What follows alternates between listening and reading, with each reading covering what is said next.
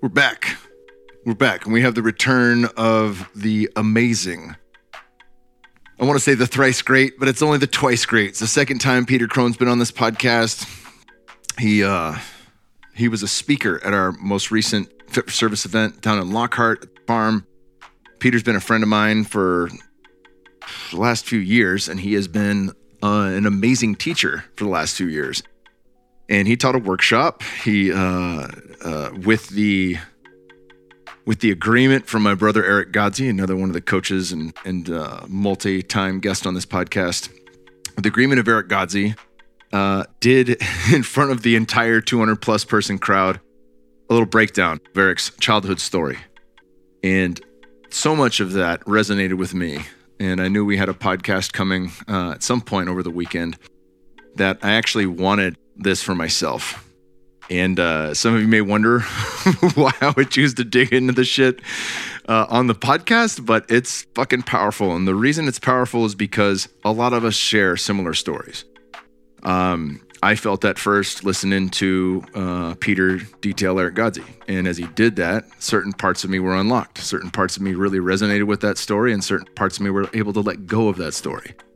So it is my hope um, even though we all come from different backgrounds, that some parts of this story will resonate with you. And if they don't, totally cool. But hopefully, it can give you some of the tracking material necessary to actually look into your own life and see what stories you've created based on how your your little child was treated and based on uh, what experiences you had as a kid.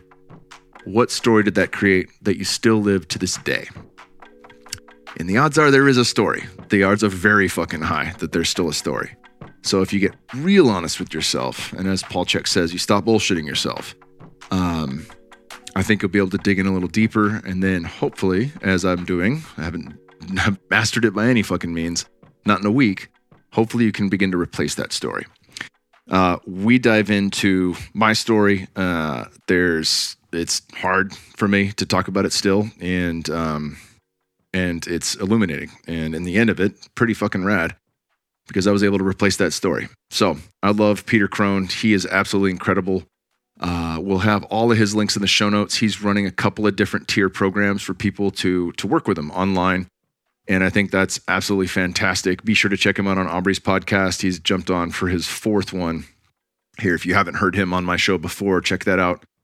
Uh, that was pre pre-pandemic, so a few years back that we got together at his house in LA. Uh, since then, he has got some land in NorCal and moved off to Lake Tahoe for very obvious reasons. And um, you know, he, he's just a, a, such a unique, amazing person. He's got a brilliant voice. I think I remember him saying he's just a boy from Dover on that first episode, and that's always stuck stuck in my mind. Um, just a great guy who, who I absolutely adore, and we'll have back on this podcast. There's a number of ways you can support this show. One, share it with a friend. Share it with a friend who maybe has a similar story or background or somebody that you think could benefit from it. And leave us a five star rating. Organifi, the homies at Organifi are still doing it. They started this at the end of last year. They're giving you my favorite supplement.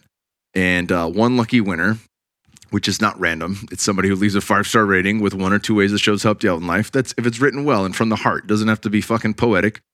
But any way that the show has helped you out in life, uh, with a five star rating on iTunes, Spotify, wherever you can leave a rating, that will be looked at and it will be counted based on how good that is. And if you're picked, then you get free shit from Organifi, which is awesome because they're one of the best sponsors I've ever had. And they're certainly one of the best supplement companies on the planet. They make amazing stuff and everything they make works. Last but not least, support our sponsors. They make this show fiscally possible. Each one of them has been hand selected by myself or my main man, David Desmond who I still have fucking veto power with and have turned down quite a few would be decents, um, but I only want the best. And so I'll try on every single one of these. And really, once I understand it for myself, then I'm going to say yes to that. So when you purchase something from our sponsors, it directly helps me or indirectly helps me, but it does make this show possible. It directly makes the show possible. So thank you for doing that. Thank you for supporting our sponsors. We have a brand new sponsor today. It's somebody that I first heard about on Paul Chek's podcast. And these are the guys at Analemma Water. I heard Dolph, who's one of their founders on Living 4D, breaking down structured water and was just blown away by it. I ordered one of their sticks immediately. uh, which has their their mother culture water, the mother structured water, and you just stir any water that you have. Could be a five gallon drum, could be a 20 ounce bottle. There's a certain length of time that you go based per liter. Mario outlined that in the podcast we did a couple weeks ago. It's about 15 seconds per liter. So if you got a big ass one gallon Yeti like I do, being on the farm all day, do the math. That's one minute of stirring. It might seem like a hassle, but you will taste the difference. It is visc. How do I say that? Viscerally, they're viscerally different. The viscosity actually changes in the water as it structures. And while you're spinning your stick, hopefully putting some good prayers and good juju into it, which does make a fucking difference, you will see the water start to change as it harmonizes and structures. And it's pretty fucking unbelievable, but try it for yourself and I guarantee you it's gonna work. More importantly, listen to the podcast that I just did with Mario because since listening to them originally, since I listened to Dolph originally on Living 4D, a lot of science has come out uh, with how Analemma structured water pertains to the human body, how it pertains to the soil, how it pertains to plant life, and everything in between. So, if you're ready to unlock your true potential of your body, your mind, I'm introducing to you Analemma Coherent Water, a revolutionary new way to improve your health and well being. Analemma has been clinically proven to significantly increase ATP levels, the mitochondrial energy of your body. ATP is directly responsible for powering the majority of cellular processes in all living beings. Increased ATP levels results in improved athletic performance, enhanced cognitive function, improved cardiovascular health, and positively affect almost every area of human health. Furthermore, drinking Analemma water improves the state of your microbiome. This leads to improved digestion, enhanced immune function, reduced inflammation, improved mental health, and finally, a reduction in risk of most chronic diseases. Imagine having more energy, a healthier gut, a clearer mind, and a youthful body with Analemma water. With Analemma water, it all stops being a dream. Take the first step towards unlocking your true potential. Try Analemma water and revolutionize your life. Visit coherent-water.com Every purchase comes with a 100% money back guarantee, so you can literally taste the difference risk free. That's coherent water.com. Join the water revolution. All right, one last time. That's C O H E R E N T dash W A T E R.com. And do not forget to use the code KKP for 10% off everything in the store. Uh, I just got their whole house unit. Once I have that on, I will be talking about it. But the Analemma structure stick is fucking must have. Absolutely check it out at their site, coherent water.com, and use KKP at checkout. Next, we're brought to you by my homies at Organifi in partnership with Mind Pump Media. The homies at Mind Pump and Organifi have teamed up to create a glyphosate residue free product called Peak Power. It's made for focus, performance, and hydration. It's best served cold, comes in a brilliant it's pretty cool. I mean, I love this shit. It comes in a nice little, nice little bag that is uh, a lovely green. It's very inviting. And uh, in this bag, what you'll find is a lot of different wonderful elements, some of which are adaptogens, some of which are performance enhancing. And they have a focus and performance blend as well as a hydration blend. So this is going to be best used pre workout, intra workout. It's going to be best used before podcasting, before you have a presentation, before studying, before anything that you find to be most important, critical, I find the best use of peak power. Check it out. It's gonna it's gonna help you in all the ways because there's nootropics in here, there's hydration elements in here, and a small amount of caffeine, just 100 milligrams, just to give you that little extra spark. So don't take it too late. Uh, but any point before three o'clock, this stuff is phenomenal. It tastes great, and it couldn't have been better designed. That's why it's from the boys at Mind Pump as well as Organifi. Check it all out at Organifi.com slash KKP. That is O-R-G-A-N-I-F-I dot com slash KKP and enter code KKP at checkout for 20% off everything in the store. We're also brought to you today by my homies at Lucy.co. Look, we're all adults here, and I know some of us choose to use nicotine to relax, focus, or just unwind after a long day. Lucy is a modern oral nicotine company that makes nicotine gum, lozenges, and pouches for adults who are looking for the best, most responsible way to consume their nicotine. It's a new year. Why not start it out by switching to a new nicotine product that you can feel good about? I've been using Lucy for a few years now. It is an excellent, excellent selection to get very clean sources of nicotine, which is a nootropic. It's probably the best nootropic, and it stacks well with other nootropics, as well as with caffeine and stimulants and anything else you would do to alter your neurochemistry in the best way possible. One of my favorite things about nicotine products is that they work very well for a short period of time, about 45 minutes to an hour. And then you can go back to sleep. So you can take it at night. Whereas other products that contain caffeine, that's going to have a much longer window. I can't take caffeine after 3 p.m. Honestly, I don't take caffeine after noon. Uh, it's a morning thing. And it works well in the morning, but nicotine is the thing that gets me through the rest of my day. And it stacks well with coffee, it stacks well with all the other things. When I want that little extra oomph, I look to lucy.co. Get 20% off of any order they have at the store. That is lucy.co. And get 20% off everything they have in the store using code KKP at checkout. Oh, and I got the disclaimer here, Lo Siento. Warning this product contains nicotine. Nicotine is an addictive chemical. Remember, if you're interested in a better way to use nicotine, visit lucy.co and be sure to use that promo code KKP. Last but not least are the homies at hvmn.com slash KKP. I recently had Michael Brandt on the podcast, one of their founders who is absolutely incredible. And I'm getting their second founder on the podcast very shortly, Geoff Woo. Both are Stanford grads with honors. Both are deep in the game in the science of human performance. They have a $6 million active contract with the US Special Operations Command. It is next level shit that we're talking about here. We often hear that fasting and exercise are good for the brain. One reason why is that when we push our body to its metabolic limits, we create nature's superfuel, ketones.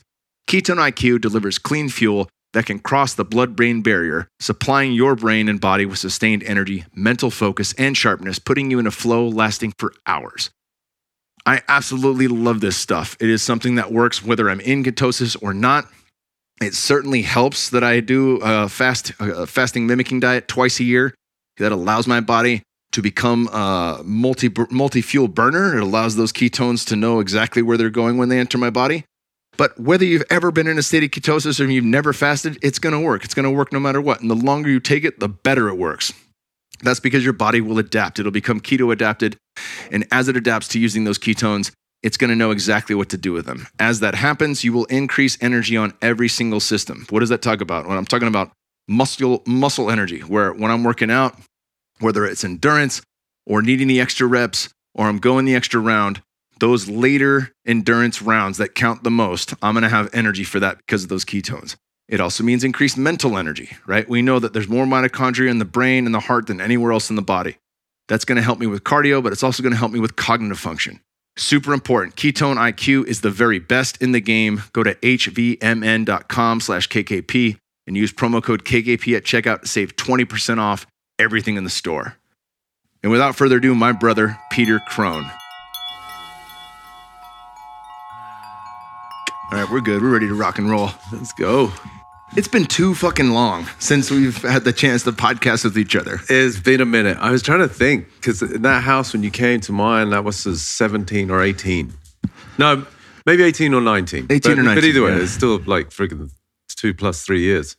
Yeah, and, and, and especially in the last two, three years with everything that's kind of gone on. Well, fill me in. What's been happening? Well, you know, I'm not aware. You, you said it best. You're like, it turns out there's some fucking evil people in the world. And I was like, yes. Yeah. And thank you, right? Uh, because Yeah. so many people in your field in life coaching or in anything else you'd fucking call it, whether you're spiritual or anything on Gaia, you know, for that matter, yeah. even though they've got some deep state videos and shit like that, for the most part, it seems like they lean into only looking at the light Yeah. and not being able to see, you know, kind of the, the dirt and the grime of of you know the fullness of our experience here. Yeah. Right. So Yeah. so that was fucking refreshing and breath fresh air for sure. to to hear people like myself speak about that or Yeah. just to say Yeah. yeah. yeah i think it was quite shocking for me because i as compassionate as i like to be and understand that full scope of humanity and that like truly everyone's doing the best they can within the level of awareness they have you know i'd always like attributed even like a man who's a bit abusive to a spouse or a girlfriend which i don't condone and is pretty abhorrent but nonetheless if you knew everything that that man had been through and perhaps had been reprimanded consistently by his own dad or hit sort of a language he learned that then he superimposed onto that next generation right? It doesn't again doesn't condone it but at least you have some compassion you can understand it right? So it sort of falls more under the auspices of a little bit of trauma and someone just trying to figure it out but then you look at what's been going on i'm like no no they know what they're doing and it's literally just bad it's Yeah. like yeah that falls into a different bracket i think of something sort of satanic and evil. And Yeah, it's it's a anti-life, right? Evil, the palindrome of love, of live, and uh, you know, as Paul Chek says, you know, it's just moving against. If it's if it's not if it's life affirmative, it's pro-life, pro-live, and if Yeah. it's life denying or freedom denying or anything that's associated with that, and you'd say that that's that's evil. It's a fair definition. Doesn't mean they need to have a mustache and twist that shit Right. behind some closed door somewhere. You know, or a trident. yeah, exactly, with a little red tail, yeah. a spade on the end. Yeah. Um, No, it's it's it's kind of I think for all of us, and even you know the likes of this group here, you, Aubrey, the tribe, and special collection of humans. Like I think we're all kind of a little bit both in shock, you know, but equally, like anything, I feel there's a response that is happening that itself is quite beautiful, right? Even in the face. Like if we look at what even I was doing with people yesterday, one on one bringing what we could say is their version of evil, albeit perhaps in a container that is better intended. People are trying to live good lives, trying to do the right thing, and perhaps through their own subconscious oblivion, they're self sabotaging or maybe saying hurtful things, but it's not malintent, right? But then if you look at that individualistically and then you take that collectively, it feels like, wow, we, big W, humanity are doing shadow work right now. Right, right. And and this is that cancer, a tumor that was over there in the corner, apparently Washington, DC. and, and it's coming to the surface, you know, Yeah. we need some serious chemo. Yeah, that and that's cough. that's it. We're planting seeds, literally and figuratively. We're getting our hands in the dirt, literally and figuratively. Right? We're Yeah. we're, we're weeding our own gardens, Yeah. uh, literally and figuratively. And I think that's such a it's a palpable thing that I gravitate towards. And at the same time, there has been a large, what appears to be a large group of people that still have blinders on, that Yeah. are still like, hey, you know, that was one thing. Now we got to worry about Ukraine. Forget this other shit. You know, and it's like, do we now? Do we? Do we just pass that, sweep Yeah. that under the rug? Yeah. So, um, with that, you and I do want to talk about. I want to dive in if we can. Sure. You might have to bill me on Venmo, but I, I, want, I, want, I want a free lesson here. It's going to be under 600 bucks, so otherwise we have to report it. exactly. Or 800,000 IRS soldiers are going to show up at your fucking house well armed. Um, yeah, we, we, you went through, and, you, and my brother Godsey, I'm sure, would have no problem talking about this, um, but I'm not going to dive in his story. His story paralleled a lot with my story, and it was very illuminating. And so I'd love to dive into that because as we, you know, I can, I think I can link the, what conversation we had yesterday with some of my still lingering fears around the world itself that we dove into right from the jump. Yeah, yeah. Can we go there? Of course. Whatever you want, my friend. I'm Fuck here yeah. for you. Yeah. So I didn't develop a stutter like Godsey, who was very open about it. Yeah. but obviously developed quite a bit from my childhood, Yeah. you know, so um, some of the parallels, without diving into history, I just forget parallels. Personal path. Um, my parents fought a lot. They would get like, you know, like two rams butting heads, screaming in each other's face, fucking plates flying, window, you know, Yeah. telephone flying through the through the door from a very young age, and it felt like I had to walk on eggshells quite a bit because Yeah. I knew they were ticking time bombs. They were the ticking time bombs, and I really felt like just a real sense of unease, yeah. And I didn't feel safe. For I didn't feel safe from a young age. Yeah. Yeah. And you, you cleverly and, and fucking hilariously pointed out after you were talking with Godsey, you're like, yeah, look at Kyle, a man that size with martial arts and guns background, he, you know, he feels safe. And I was like, fuck, dude, fucking just, just expose him naked standing there, you know? yeah. Yeah. Um, and it, Yeah. so there is so much truth in that, and I appreciate your humor and your directness because it fucking it's it sings right to me. Good. Um, but looking at that, and we can keep going further into that, or Yeah. you know, Yeah. No, I mean, look, you're you're such a sweetheart. We sadly haven't spent as much time together as I'd like, and maybe we can change that moving forward. But um, yeah, I think one of the big compliments I certainly got from a lot of people yesterday is one, my precision, but then two, the humor and the levity that I'm able to bring around a subject that could be like a real owie for people. You know, it's like certainly the people I spoke to, the woman with her issue and what she was sharing, like it's it's pretty dramatic scenario, right? And yet to be able to disarm that. So equally, when I pointed out to you with love, but also like I can see that, and so I'm glad you're bringing it to the forefront. Um, yeah, I mean, a kid regardless of aptitude, intelligence, or now size, as you as a man, like your internal experience being in an environment like that that is hostile, mercurial, and unpredictable is going to leave a kid in a state of terror. Just period. Doesn't matter, right? So, some of the ways that you've adapted, obviously, is as you said, like the martial arts, the fighting, like the the size, the weights, the guns, the methods of protection, right? We could say. So, there's different ways that we can arm ourselves, and it's totally fine. You know, like there's a lot of people out there. I mean, like Bruce Lee, for example, probably like weighs literally half than you, but yeah, obviously knew what he was doing.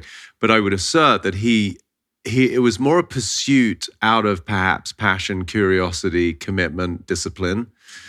Whereas what we want to look at is the how somebody's garnering protection, right? So what would you say where did you start that journey for yourself of learning to protect yourself and it may even have been in that house right because it might have looked like Yeah. i can't fucking It was do a that. roundhouse kick but i can hide in my closet as a Yeah. kid you know The the the home I just shut down. I would go as far inside as I possibly could. yeah You know, and uh you ever see the movie Get Out?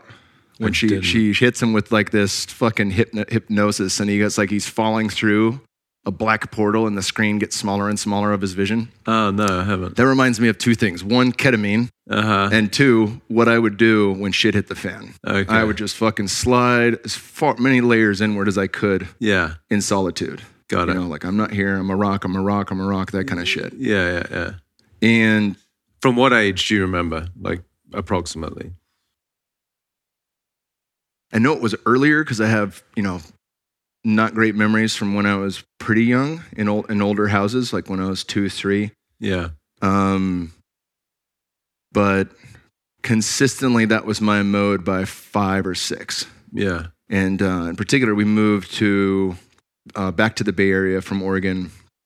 Actually, we might have been in the- a different part of the Bay, but we moved to a house in Sunnyvale that I remember very well from from that point on, which was six years old. And uh, yeah, in that house, it was very much just eternal. A tiny condominium. Um, interestingly enough, like just walking, like if I walked too heavy, you know, that was an issue. Not throwing fucking phones through the wall was, Yeah. was a noise complaint, you know, but like how, Right. I, how heavy I walked, uh-huh um, little Just- things like that. But, uh, and, and, you know, you talk about the things we call in to match, you know, like an abusive boyfriend or something Yeah. like that. yeah Uh, I remember right at right around that age, six and seven, I started either having to run from bullies or turn around and fight them physically. At that age, that's when I started fighting. uh, at school yeah Yeah, at school, on the way home from school, right that kind of thing. And that lasted. That lasted all the way up until high school-ish, a little bit college. Yeah. But- yeah. So amazing. And did you have siblings? I have one sister who is a year younger. And what was her experience like? Did you feel the need to protect her? Or did she get exposed? Or Yeah, she was exposed to it. Um, jealously, I felt like I got more of the the brunt of the blow than her. yeah, Um, but I still, you know, I'm so was so connected to her and still am that when I'd see, you know, her, it's okay. Yeah, I get it. I get it. It's a big for a little boy. That's a big responsibility. Yeah. Yeah, What what what came to mind as you were thinking about that? just seeing her cry, Yeah. you know, at dinner. Yeah. And this is around the same age, six, seven, and on for a few years. Yeah, So you'd be at dinner and she's just like, your sister's just crying. And what's your experience? wanting to help her, But- just, but, but- also retreating, Yeah. So what would that give you as an experience? How would you feel as that little boy? helpless. Yeah. Totally powerless, right?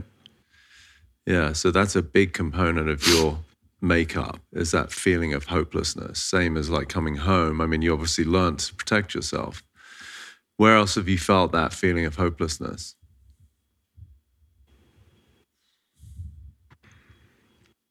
College, I felt it in relationship, my first long term relationship.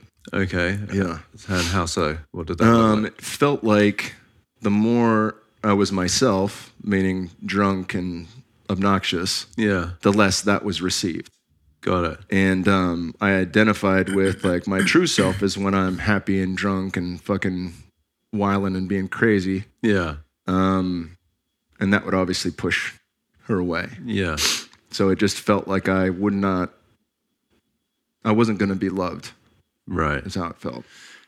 Now, why would you say the drunk like that was more yourself? Like, how did you categorize that as more you? I, I, w- I had trouble really being in my own skin, you know. Yeah. So I was a class clown. I wanted center of attention when I was away from home. Yeah. kind of reversed, okay. and um, didn't mind talking shit to a teacher's face or to a principal, even if it got me kicked out of the class. Like it was, you know, right. dead silent at home, total revolt Yeah. in school, and um, yeah, I'm not sure where to keep going with that. The How long did that relationship go? six and a half years. Oh, so it was quite long. Yeah. And then how would that look? Like, what would be the energy you're receiving that was like unacceptable? just uh retreat you know didn't want to return calls those kind of things Okay. i was also on quite a few bad drugs at that point you Yeah. know, A- asu number one party school in the nation Right. coke ecstasy playing football whatever the fuck i wanted that thing Yeah. Yeah. Yeah. Um, yeah.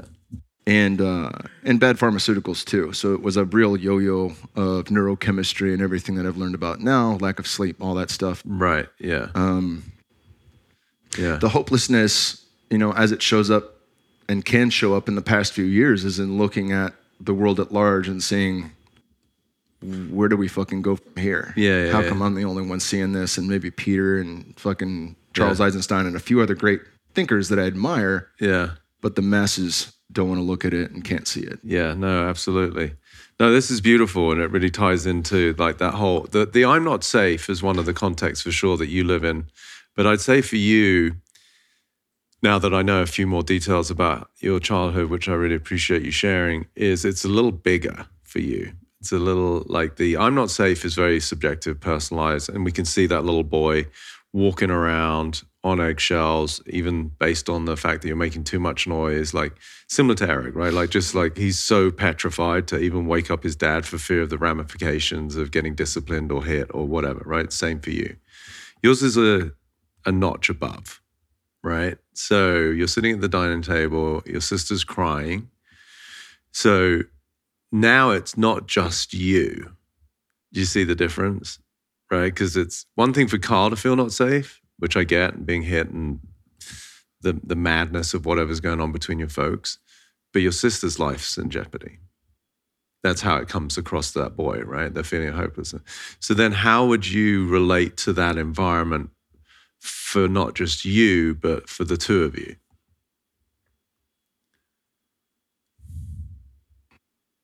I mean, I think it was just pure chaos. There was no sense of equanimity.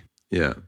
the g- girlfriend I had in college for six and a half years, that was the first time I had really witnessed um, what I thought was like a fully functioning nuclear family. Some stability. Yeah. Yeah. Yeah. It was mind blowing. I was Right. like, I mean, it was a true gift to see Okay. like that's this is how it can work. Yeah, that's beautiful. You got to learn the language of some sort of like normalcy, some calm, some mm-hmm. kindness, some love, right? Like, which is amazing. And I think for people listening to this, I really want them to understand. Like, we talked about that step inside the circle, I think once before, or maybe you've heard me talk about it. It's a video online where this woman goes into incarceration facilities and asks a series of questions like, were you raised by a single parent? If the answer is yes to any question, this circle of these badass inmates, they all have to take a step. And you can get the theme, right? So, were either of your parents drug addicts? Step inside. And just this consistent step, which you start to, at the end, just realize they never even knew what love was.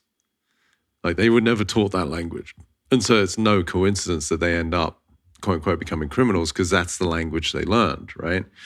Now, God, thank God, you've just got the biggest heart and the sweetest kid and the most loving man. But in an environment that was incredibly toxic, you had to learn to survive. But you've also learned how to relate to life, right? So there's your personal, for sure, that you don't feel safe. But what was your relationship to life, would you say?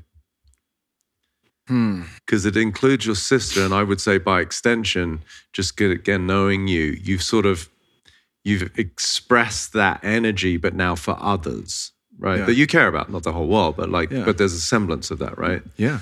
So that kid growing up in that environment being bullied on the way home from school. What is he learning about the world? It's fucking dangerous. Yeah. Yeah.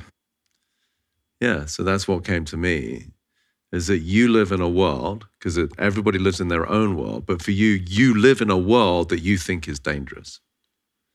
And now it's being exacerbated, of course, by what's going on the last two to three years, right? 100%. Yeah. So let's just presence that. What's it like for you from age three, four, five to how old are you now? 40. Yeah. 35 years you've been living in a world that to you is dangerous. And you've armed yourself accordingly, which we could say is smart. Like you've coped, right? Through the fighting, through the drugs, pharma or otherwise, through the, the guns, through the size. But your whole relationship to life is the world is dangerous. Now just let that sink in. What's that like to walk around in a world that wherever you go, it's dangerous? There's no peace in it. Ever. You're in a constant war zone. Now just get that. Your whole nervous system is you are in a constant war zone. Now it's become normalized for you, but as you present that, that is far from normal. Where else does that show up?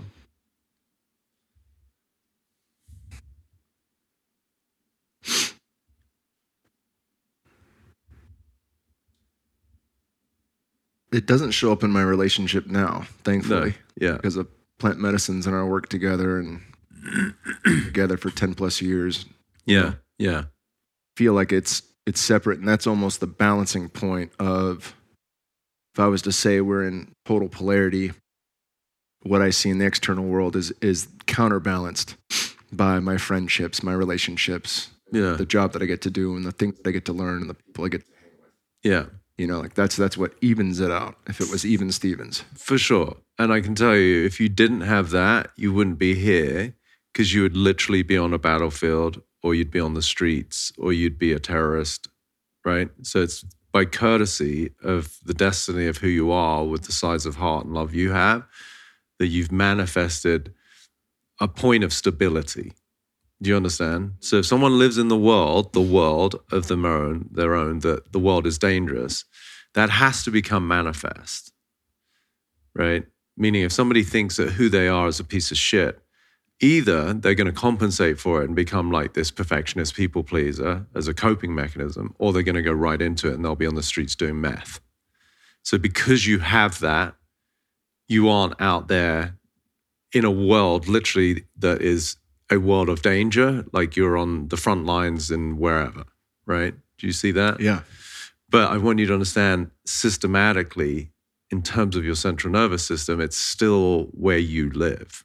Correct. That's why I wanted to bring it up because uh, my intention coming into this week, as I as I really thought of it, treating the Fit for Service Summit as a ceremony, and I I get to participate in it as I also get to coach in it. Right. I'm always learning Yeah. from these experiences. Yeah. Uh, when we did the circling exercise, I realized that I still don't have peace, Yeah. and it just you know little blip of Yeah. like, oh yeah, I don't feel that. I feel a sense of unease Yeah. constantly if I pay attention to it. Yeah. Like Eric said, it's always there. Even though he may not be quote unquote stuttering, it's always there. What is always there? The fear, the anticipation, the intrepidation of that, like going to happen, the trepidation. So for you, likewise, you've got the beautiful family, you've got the beautiful tribe, you've done the plant medicines, you've got a lot of knowledge, but the nervous system is still relating to life as though it's fucking dangerous out there. So if that's your relation to life, how what's your consistent theme in the way that you feel, the way that you act, the way that you behave?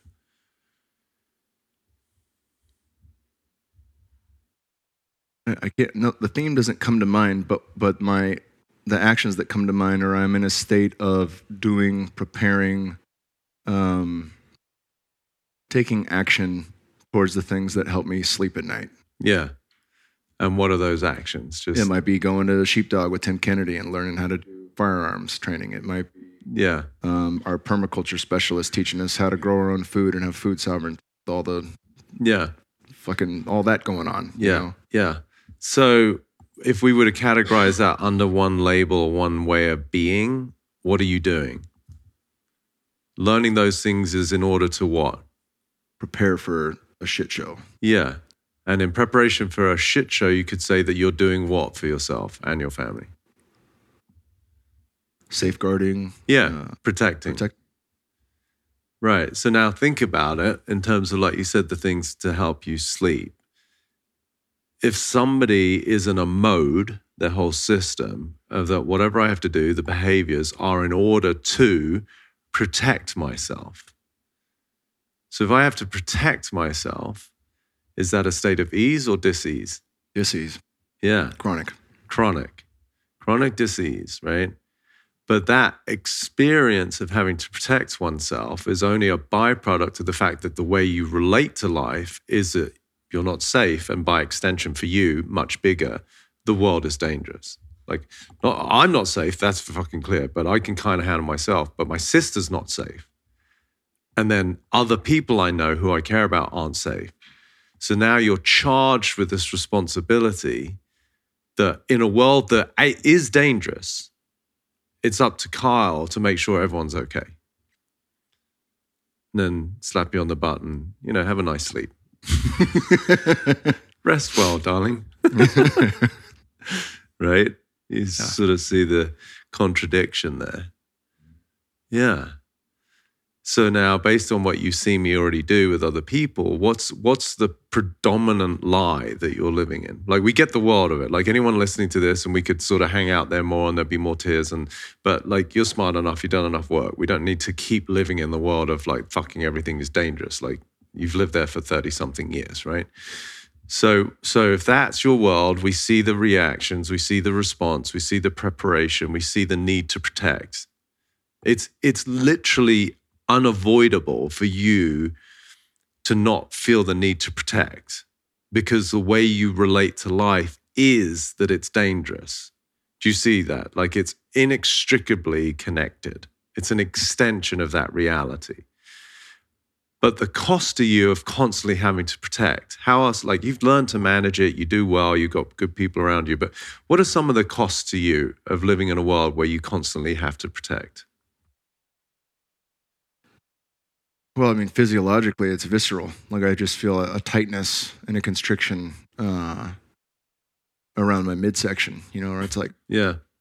sometimes it's in the jaw, but most of the time it's like I can't have a deep breath, Yeah. or it takes me running, lifting weights, or fuck blowing my lungs open to get there. Yeah. Um, like literally exercising the demons to then Yeah. rest calmly. Yeah. Um, yoga for an hour and a half just so I can meditate for 20 minutes. You know, like just so I can sit. St- Yeah. Yeah. Yeah. And thank God you're built like an ox because otherwise that manifests as like a lot of problems, right? Sickness and disease. yeah, I've had tinkering for sure. You know, Yeah. to, and lots of injuries. To Yeah, when yeah. I'm not listening to that. So Yeah, I've, I've yeah. built a decent relationship there, listening to my body. But the the deeper listening, uh, I was really unaware of until yesterday. yeah. I was like, God damn it, dude. I was honestly, I was so touched. I mean, you're obviously tall and huge, but I like I could see that that fucking arm. That's me. Like I was like, yep, there it is. I love that. I had to Yeah. touch the ceiling if I could. Yeah, and I just love the vulnerability, and that just speaks volumes about you as such a sweetheart, right? And we're gonna we're gonna reinstate that way of being for you. So, what is the predominant lie that you're living in?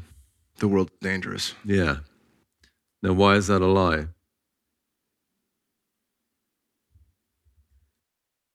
Well, if I look at my life past childhood, it has not been dangerous unless I decided to make it so in the UFC or something like that. Yeah. And even that, relatively not dangerous on a life or death standpoint. and certainly not in the way that you're relating to it, right? Like painful, you know, injurious maybe, but like not necessarily dangerous. Yeah. I mean, you know, there's a level of threat there, but yeah. So again, at your ripe old age, you probably still have another hopefully 50, 60 years.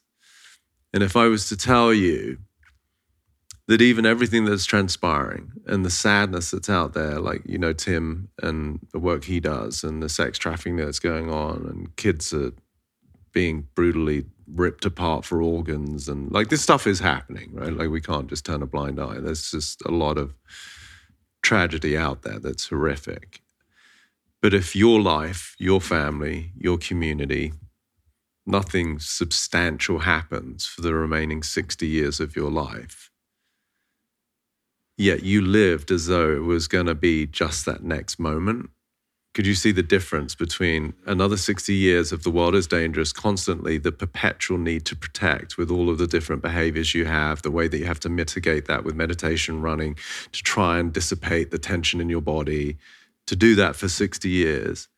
Or what I just propose is that nothing other than you know stubbing a toe on a table once in a while or cutting yourself shaving or you know someone breaks up but they're okay and you know no real danger ever happens. What would that life be like? It'd be a lot better. Be it would be peaceful even from a bruce lee standpoint. You know you don't engage emotional you don't fight in anger right? right if you come from a state of peace your awareness is expanded and you're actually better at protecting yourself. Absolutely. So even from like an optimization standpoint, yeah, to fighting, it's better if I'm coming from a place of peace. Yeah. And now so beautiful. So you can see those it's like literally you know, I talk about like this sort of linear progression of someone's life, right? Like, so we could see Kyle here, little boy, super scared, fucking sisters crying at the table, feels powerless, gets to a point where he's seven or eight, kind of fights off some kids, maybe gets beaten up by others, but he's slowly learning this linear trajectory of self protection that incorporates others because of your beautiful sister that you wanted to protect too, right? And so now you understand permaculture protection, but you know, a little more holistic. Then you know how to handle every fucking kind of gun, and you could kick the shit out of me in five seconds. You know, like, like you've learned these skills, but it's on a linear trajectory. But what I'm talking about is this vertical ascension where you literally live at a different frequency. So that 60 years of living in fight or flight, mitigating it, managing it as best as you can, probably later in life getting all sorts of sicknesses because of your system just can't sustain it. Or you go to a different frequency where that next future 60 years, there's the absence of any danger. That's an entirely different experience, right?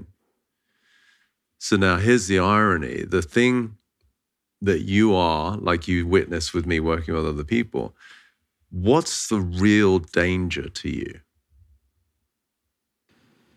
The real danger is in continuing to perpetuate the lie. Yeah. Isn't that crazy? So when you do understand, because you're so smart, your brain, maybe until this moment, has thought the danger is out there. But the real danger to you as a being is the thought that the world is dangerous. is that nuts? That is the only literal threat that's impacting your life. Is that you have it. It's not like a belief, it, it is the way it is for you. It's so ingrained, and we can have all the compassion for that little kid that developed the evidence to prove that you live in my fucking house. It's fucking dangerous. And then that became part of the way that you relate to life. It's not like a thought or a superstition of like, no, I think the world's dangerous, but then you get on with it. No, no, the world is dangerous. But the real danger to you, your health, your wealth, your, your freedom, your peace, is your own thought the way that you are, that the world is, which is maybe a weird way of saying, but the way that you are, that the world is, is that the world is dangerous. That is the most dangerous thing in your entire life. Now, just get that. The only thing that is threatening your life, the thing that hurts you the most, is your own relationship to life. Did you see that?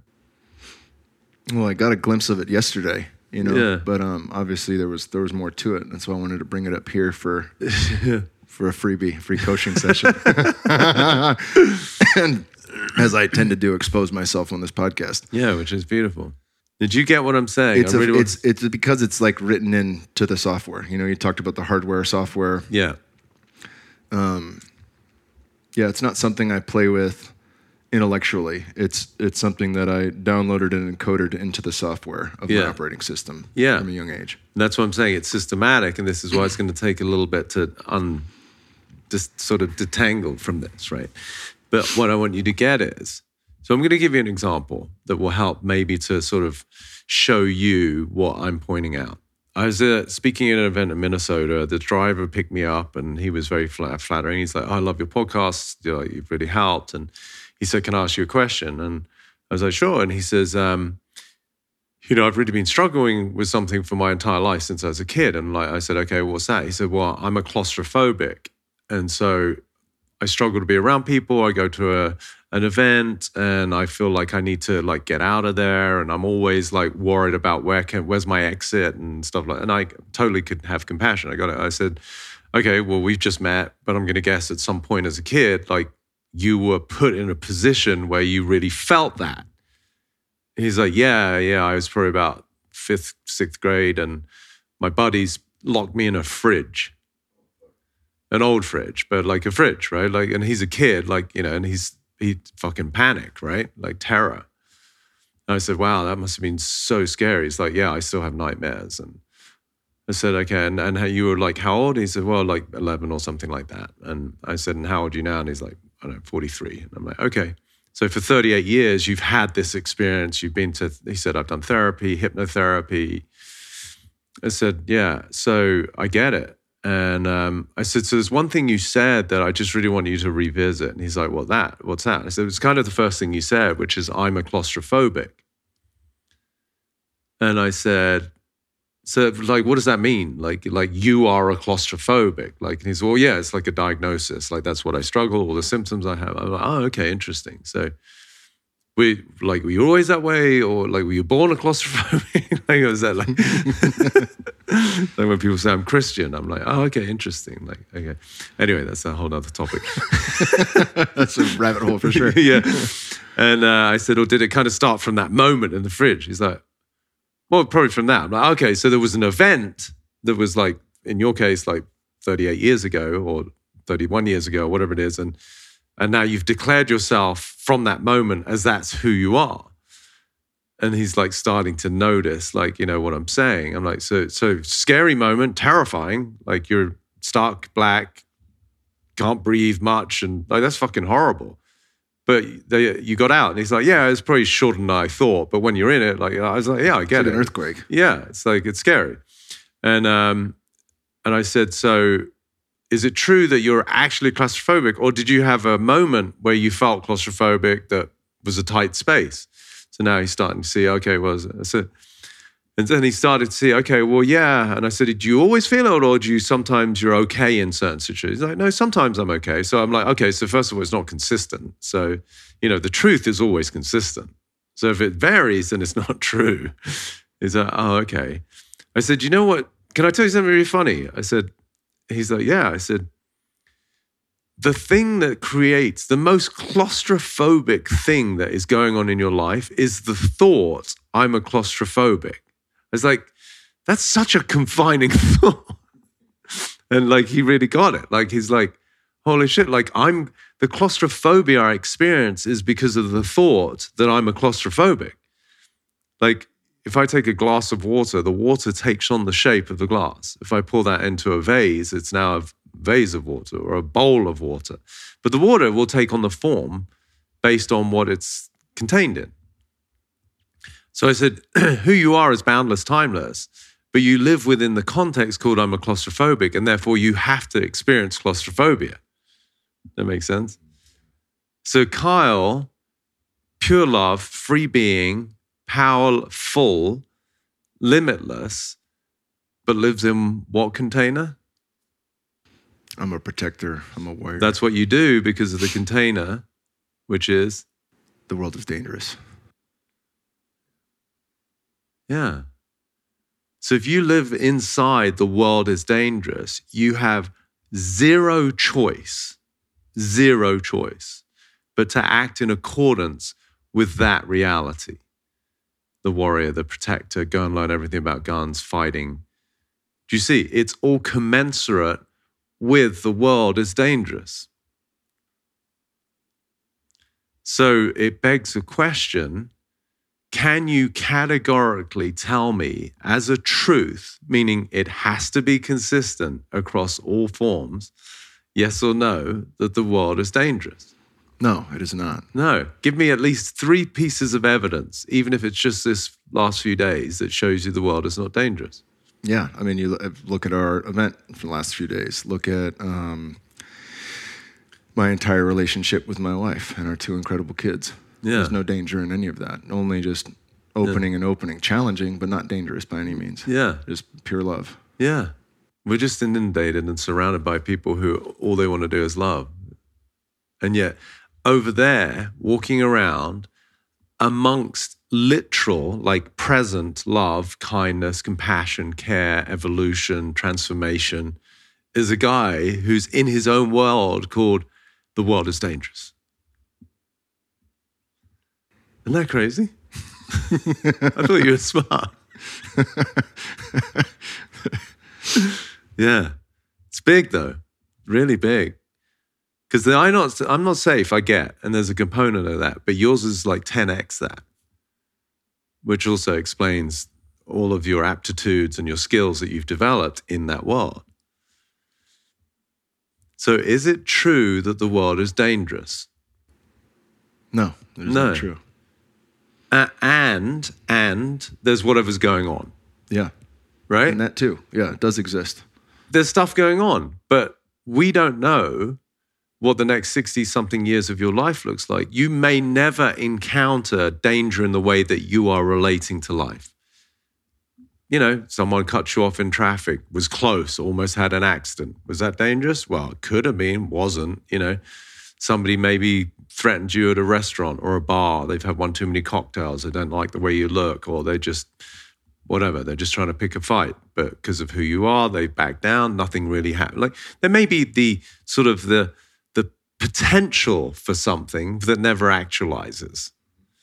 Yet you live in perpetual state, or did hopefully, that yeah, but you got to look out because because the world is dangerous. It's like an is. See, words are so powerful and people don't understand this. People think the way that they speak, and this is going to be huge for you, people think the way they speak is descriptive.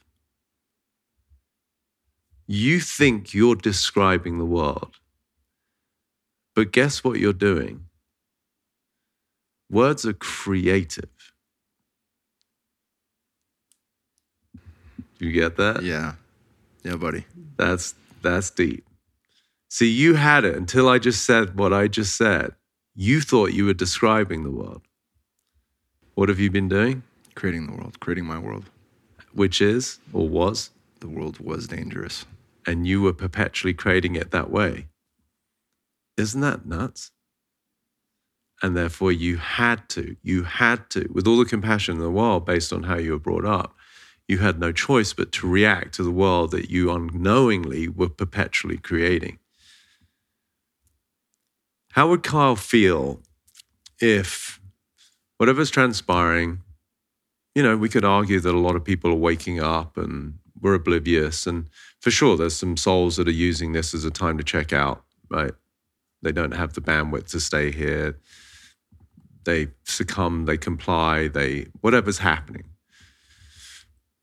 But within two, three, five years, there's this sort of revelation, this sort of 60s, but more evolved kind of free love and the overturning of the oligarchs, and people are like free and living off the land, and there's this new sense of community. But that couldn't have happened if it weren't for the travesties of these last few years. But that's going to happen. That's the future we're headed towards. How does Kyle feel? Joyous and Right. ease. Yeah, I'm, I want that future. Yeah. That's a fuck yeah future. Right. But that fuck yeah future can't exist. Here's the irony I know you're such a stand for that world. But you can't access it because you were perpetually creating that the world is dangerous. So this will be hard for you to hear, but all the people you see out there as the quote unquote bad guys creating the tyranny, creating the abuse and the hostility, the world you created for yourself is no different. Yeah, it was my own prison. But energetically, as a contribution to the whole. So, where's the tyranny? That's the part, as I said, is hard to hear because I know your love, but what you've been up to is contributing to tyranny,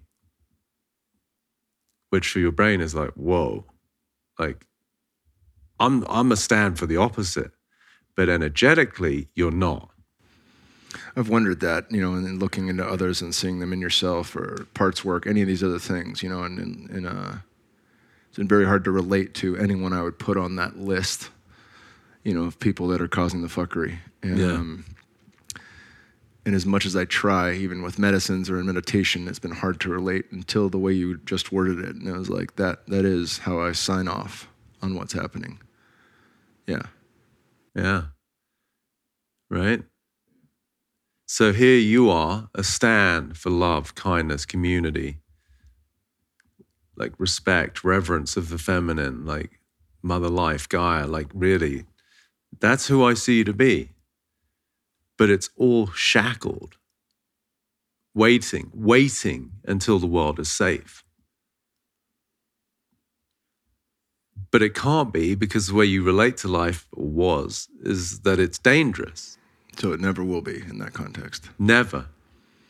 You would have gone to the grave for the next 60 years, aside from hopefully this conversation, as a guy who was a stand, who people loved, who knew everything about every fucking type of gun, knife, and whatever, and chokehold, but never found peace because he thought the world was dangerous, not realizing the world was in him.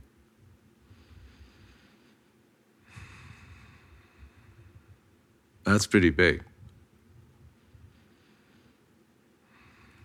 How does that hit you? Softening. Yeah. Yeah. And just feel the, Maybe the breath that you couldn't normally access. yeah. I feel uh, just a softening and an opening inside. This is how powerful you are. That kid at the table whose sister was crying, I get, I get the powerlessness of that. But you're so powerful, you are creating your world. And life, universe will reflect that. Because see, if you really get that this world of 8 billion people, whatever it is, if everybody experienced what you just feel right now as a softening, where's the tyranny out there? Isn't any. Yeah. So now you can be responsible. Not that you're out there mutilating or sex trafficking children or lying about drugs or whatever, but your energy, no different, was. That's a big pill to swallow. It's one I know you can handle. But if you want to see how powerful you are, your energy was contributing to the tyranny that you think you're fighting. That's a powerful thing to see. Right? Uh, I know you don't want to be that guy. Right? No. So, what's the possibility for Carl now?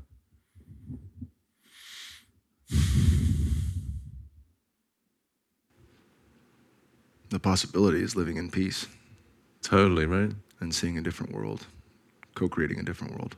Yeah.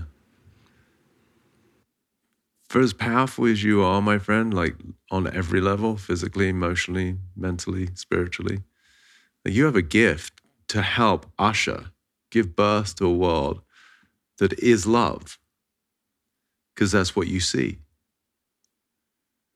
Were you present for the birth of your kids? Oh, yeah. Caught them both. Yeah. Was it easy? Was it pretty? Was it elegant? Was it like, it's a lot like hunting. It's fucking all the things, yeah. all of it at once. But what was the container that you held for your wife and the kid that was arriving? Pure love. Pure love and attention and care. So what if You know, the tearing of the perineum and the blood and the fucking passing out and all the stuff that can happen in that beautiful container is what we're witnessing on mass.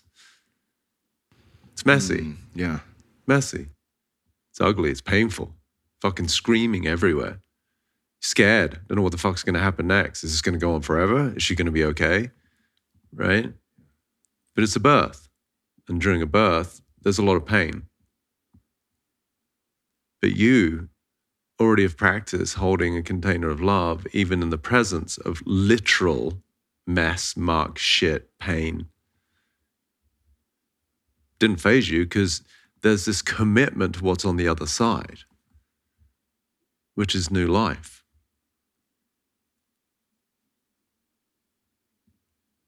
That's what we're here for.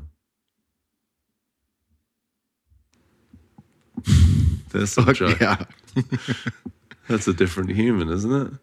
Yeah. Meanwhile, you fucking garnered some great skills. That's awesome. You know, in the event of, but like you fucking walk around like a peaceful warrior. Yeah. Warrior in a garden, you know. Yeah. Shit hits the fan. Oh, yeah, I got that skill set. But I don't think about it because I probably never have to use it because I'm committed to a world of love. World is beautiful. World is kind. The world is gracious. I'd take three of those over the world is dangerous. Yeah. So if Kyle adopts the relationship to life that the world is beautiful, what's that feel like? Feels pretty fucking good. Yeah. I felt that about aspects of it, you know, that yeah. nature is beautiful and the witnessing of that is is a a God nod, a little touch.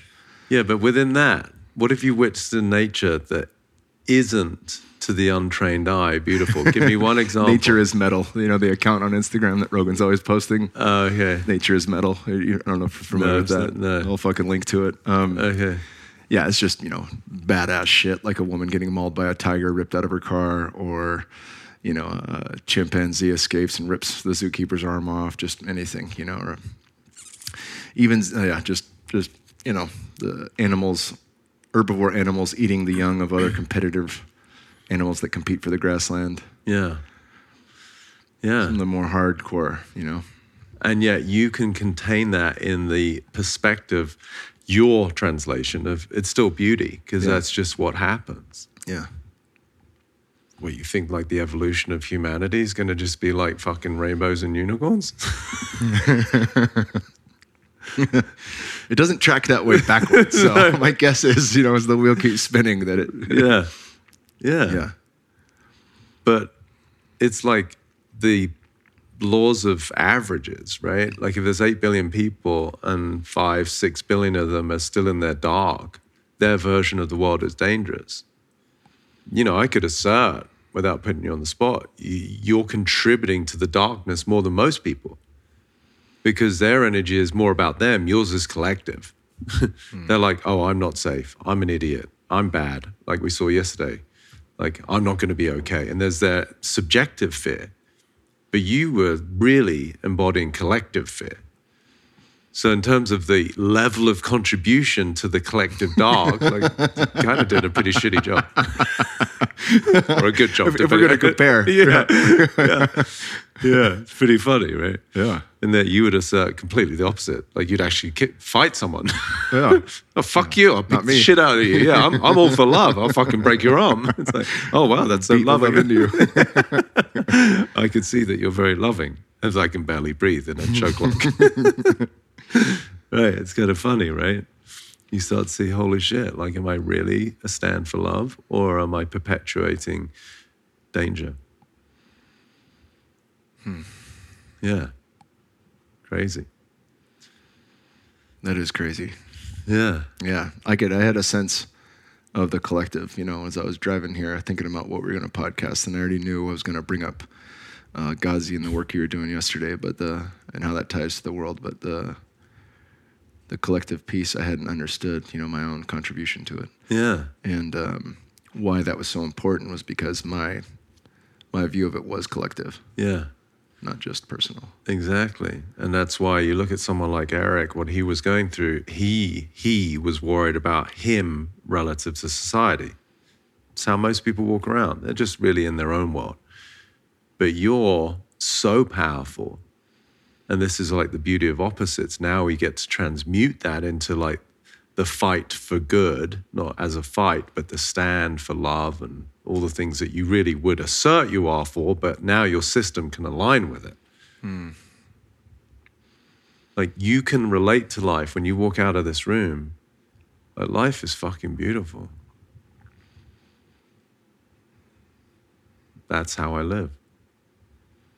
I was at a workshop once and this guy came up and he was super like markety and salesy. And like I was with this girl who had brought me to this thing. And, you know, so he's probably trying to enroll me in whatever fucking thing they're trying to sell. And like I could feel it in a second, you know, like, hey, wow, good to see you. You know, it's like, he's like, Timeshare in Costa Rica. right, exactly.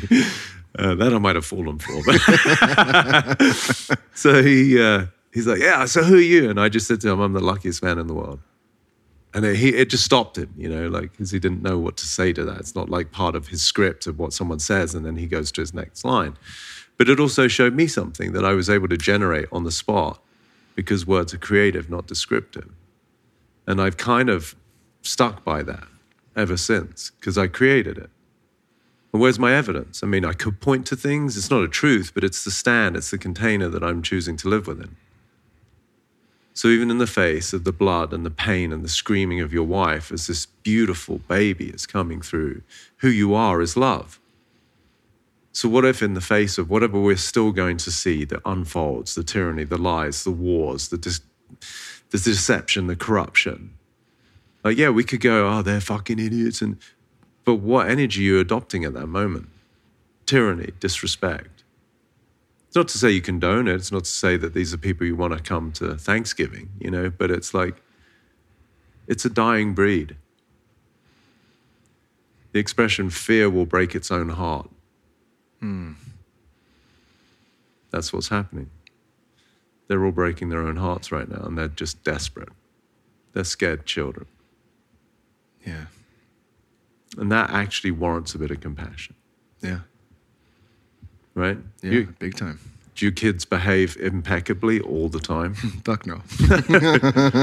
No. I love getting new parents around that have the glow. You know, like what's it like? And I'm like, it's all of it. It's not. It's it's not any one thing. Yeah. It's all fucking awesome, and it's all of it. It's, Yeah. it's fucking everything in between. It's all of it. Yeah. And if you were to give one title to all of that, who are you in the face of all of that? Love. Yeah. Yeah. So you have the microcosm. I'm not going to say perfected, but certainly to a certain degree of mastery, which is that you hold a container of love for all of it.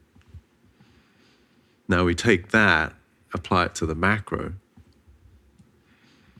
Not only is the world not dangerous, the world is love. Because that's who I am to it. Then see what shows up probably won't need a assault rifle.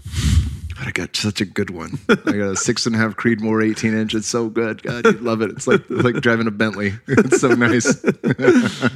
Well, you can clean it and admire it. yeah, Yeah. that's a different world, isn't it? Yeah. It's definitely a different Kyle. Yeah, brother. How'd you feel? I feel peace for the first time in a long time. Like I just I talked about that opening and then it just we kept talking and it slowly just expanded and I feel warm in my hands and my face and Yeah, like blood and energy is flowing through my periphery, yeah, not constricted. that's pretty cool, isn't it? It's fucking wild. I got the microdose of it yesterday. Yeah, now we're Yeah, getting you give me some more of that. Yeah. a couple more cups. Yeah. Please, sir, can I have some more? Yeah. Yeah. Yeah, dude, you're just you're just such a pleasure to be with, you know, and I get it. I get why that little boy that's still been running through your veins, why he's there, and we love him. But we don't let him run your life. It's a part of you that is not you that felt the world was dangerous. Really get that. It's a part of you that's not you that thought the world was dangerous. The real you is so big, it's the container to even allow that little kid who's scared, just like you will for your kids, they'll get scared. Dad's like, don't worry about it. I got you. Yeah. Now you get to do that for your little little part that is living in a lie. Yeah. Understandable, but it's a lie. You know, kids believe in the Easter Bunny and fucking Santa, and your little boy thought the world was dangerous. It's kind of adorable. Mm. right? yeah. Is the world dangerous? No. No. It is what it is, and we'll see what unfolds. Yeah. But who you are and who I am is love.